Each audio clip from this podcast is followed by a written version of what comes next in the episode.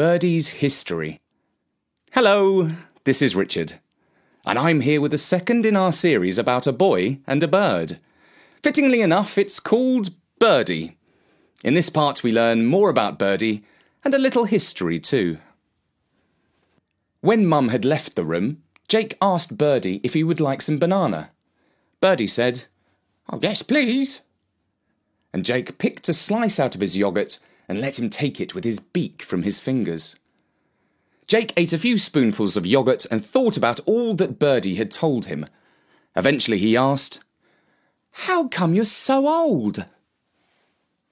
When you've lived as long as I have, you get old, said Birdy. But I don't feel old. I feel just like I did when I was a young fledgling. When was that? asked Jake. Oh, back in the time of King Alfred, said the Crow. You've heard of him, right? Was he the one that had lots of wives? No, Alfred was the one who burned the cakes. Oh, yes, I know. He, he, he fought the Vikings. That's right. I'm glad they still teach a bit of history. I helped Alfred when he dropped his ring in the marshes. I found it, gave it back to him, and as a reward, he told his magician to make me live forever. He could do that for birds, you know, but not for other beings like humans. That's really cool, said Jake. Yes, I've had lots of fun. I knew lots of kings, including Henry VIII, who was the one with the wives. He often stayed down the road from here in Hampton Court Palace. Did his wives live there too? Some of them still haunt it. By the way, the house you live in is very old. All the land over there used to belong to the palace, and your garden wall was the boundary. This house belonged to the gatekeeper. What was he like? asked Jake. I didn't care much for him, said the crow with a shake of his head. Once he fired an arrow at me. He thought crows were unlucky, when the exact opposite is true. What happened to the arrow? asked Jake.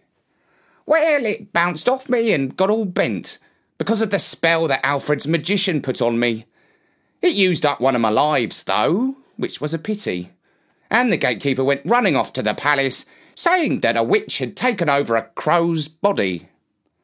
What did they say? They told him off good and proper.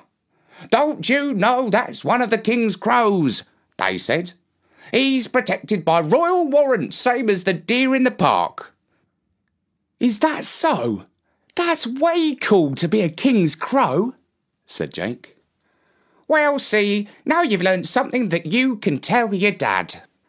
I will, said Jake. And that evening, Jake did tell his dad what he had heard. When Dad asked where he had learned about the history of the house, Jake explained about the ancient crow and how he had related it all. Hmm, said Dad. A talking crow, hey? Don't you believe me? asked Jake, a little disappointed. Oh, of course I believe you, said Dad. You wouldn't imagine something like that, would you? I might, said Jake. But I didn't. It's all true. The crow can talk. What's his name? asked Dad. Birdy, I think, said Jake. Or at least that's what Mum called him. I think she knows him. Dad scratched his chin. Hey, Miranda, he said. You haven't told me about the talking crow. The talking what? said Mum. The talking crow. Oh, yes, Jake's little game. I was going to tell you, but I haven't got round to it. He seems to have made friends with a bird from the garden. How sweet, said Dad. And Jake was not quite sure if Dad believed him or not about Birdy being able to talk. And that was Birdy's History, the second in our new series about Birdy.